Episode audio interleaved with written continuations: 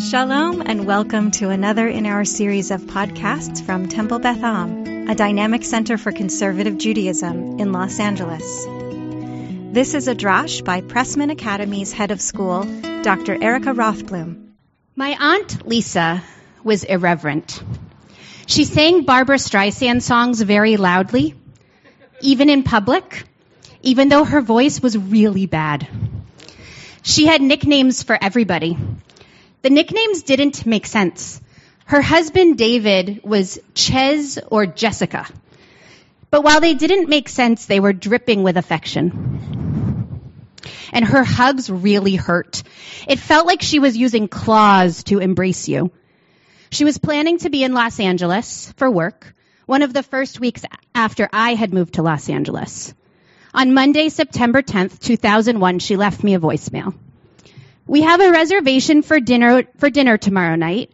Meet me at my hotel, and then we will be on our little merry way. The next morning, 20 years ago today, Aunt Lisa was on American Airlines Flight 11, the first flight to crash into the World Trade Center. She would be 61 years old. I often think about what her life would be like if she were alive. Her oldest daughter just got engaged. She would be very excited to dance at that wedding. She was also a really bad dancer. I often wish I could ask her for advice as a woman who worked a lot while maintaining that her children were the center of her heart. This year feels especially heavy for me because she died when she was almost exactly my age. Her memory, especially today, makes me think about what we leave behind, how we are remembered. V.E. Schwab's book, The Invisible Life of Addie LaRue, was a delicious read from this summer.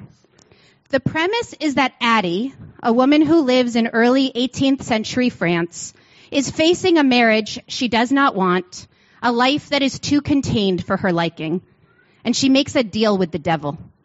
In exchange for escaping an unwanted marriage and an ordinary life, she receives immortality and she realizes too late, loses her legacy. She tells the devil that she doesn't want to belong to anybody, and she's therefore doomed to be instantly forgotten by anyone she meets. Over the next 400 years, Addie lives a life in which she tries to create meaning. What is a person, Addie asks, if not for the marks they leave behind? This question feels especially meaningful today. Shabbat Shuvah, Parshat Vayelech, 9-11. As we consider our mortality and the lives of those we love, we might think that leaving a mark is a grandiose idea. In the musical Hamilton, Alexander Hamilton sings, God help and forgive me. I want to build something that's going to outlive me. But I want to offer that we don't need to build a treasury system for a country in order to leave a mark. But we need to leave something, right? And again, the question, what is a person if not the marks they leave behind? There's a story of a rabbi, a priest, and a minister who are speaking on a panel at a conference. And they're all asked the same question. What would you like people to say about you after you die?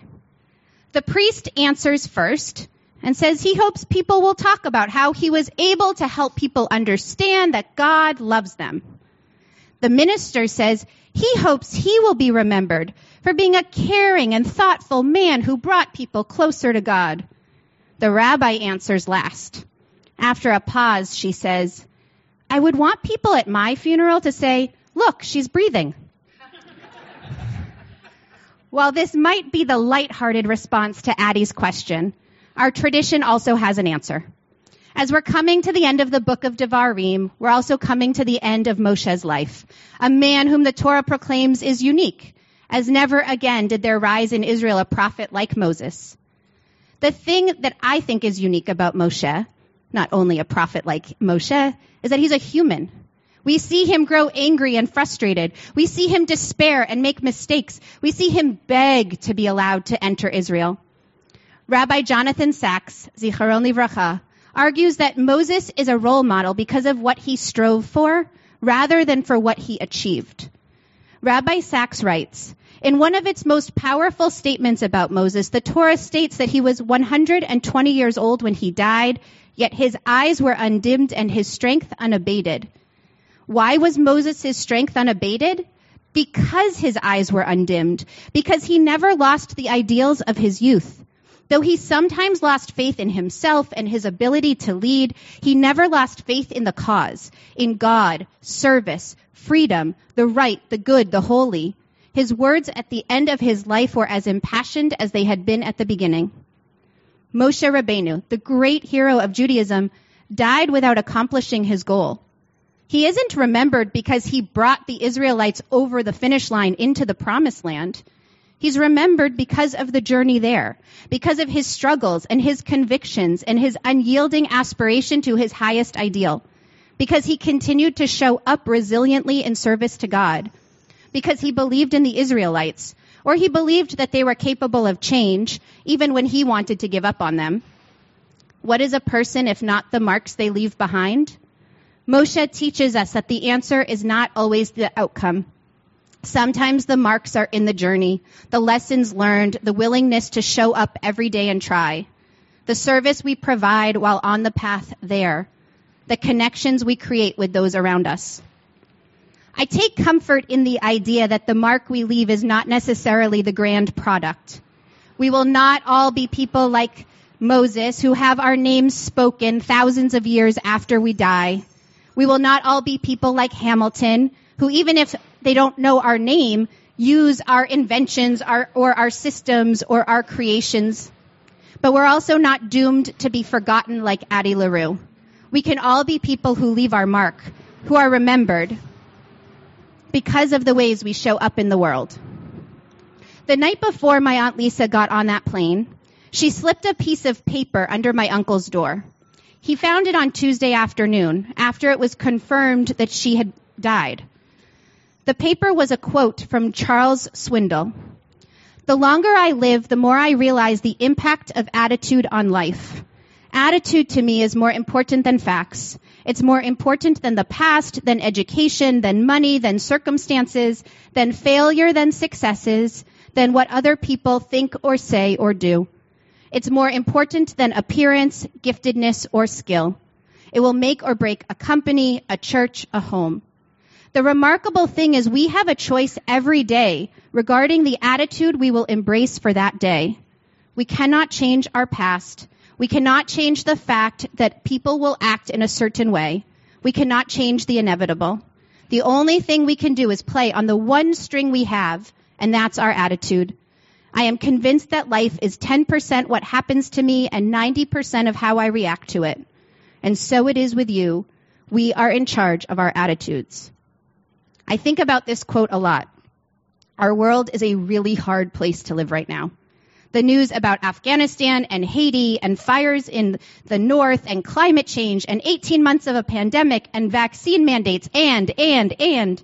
This doesn't even take into account the challenges that we might be facing in our own lives with health, other relationships, professional stress, or family happenings. And the truth is we can't control most of those things, but we can choose our attitude. We can choose the person we want to be in those circumstances, despite those circumstances. I recently heard the story of a couple who celebrated their 50th wedding anniversary. One member of that couple is actively dying of a fatal disease, and they decided to have a party to celebrate their anniversary with their family and their friends. The spouse stood up to make a speech and listed all of the wonderful things that have happened in their lives and that continue to happen in their lives that despite this awful disease taking away their partner, they were living in an abundance of blessing. The idea of living with a positive mindset, of bringing our best selves to the world, is not just a good idea. There's evidence that a positive attitude makes you happier and more resilient. It improves your relationships. It even increases your chances of success. In addition, having a positive attitude makes you more creative, and it can help you make better decisions. To top it all off, there are studies that show that people with a positive attitude live longer than their sourpuss counterparts.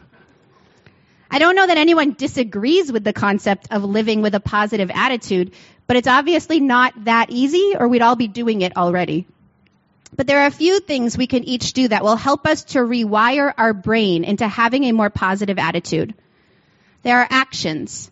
Consider moments you can add to your daily routine that will help create space for a more positive mindset.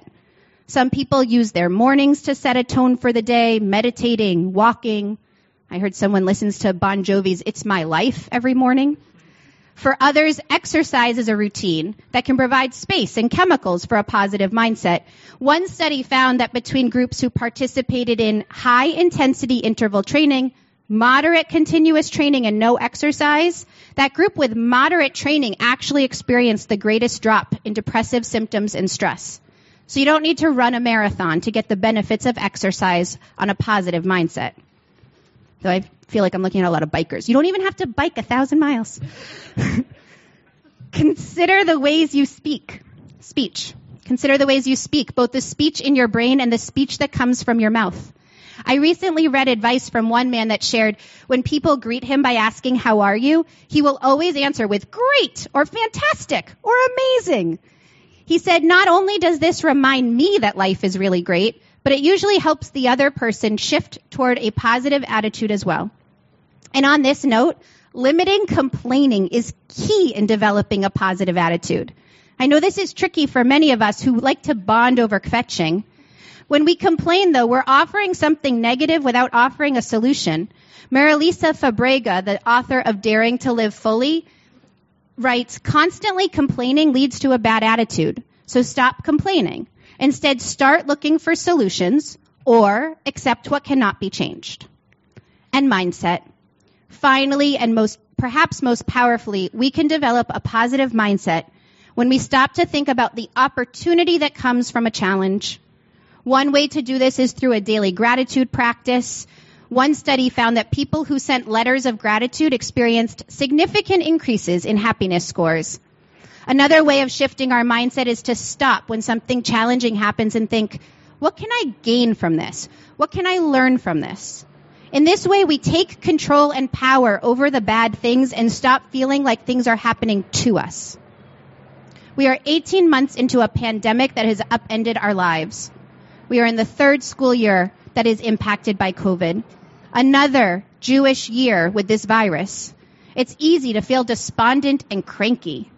But on this Shabbat, as we think about the 2,996 people who died 20 years ago, as we think about the people we want to show up and be in this coming year, I urge us to consider the lessons of Moshe, to recognize that the mark we leave on this world comes from the people we are and how we show up.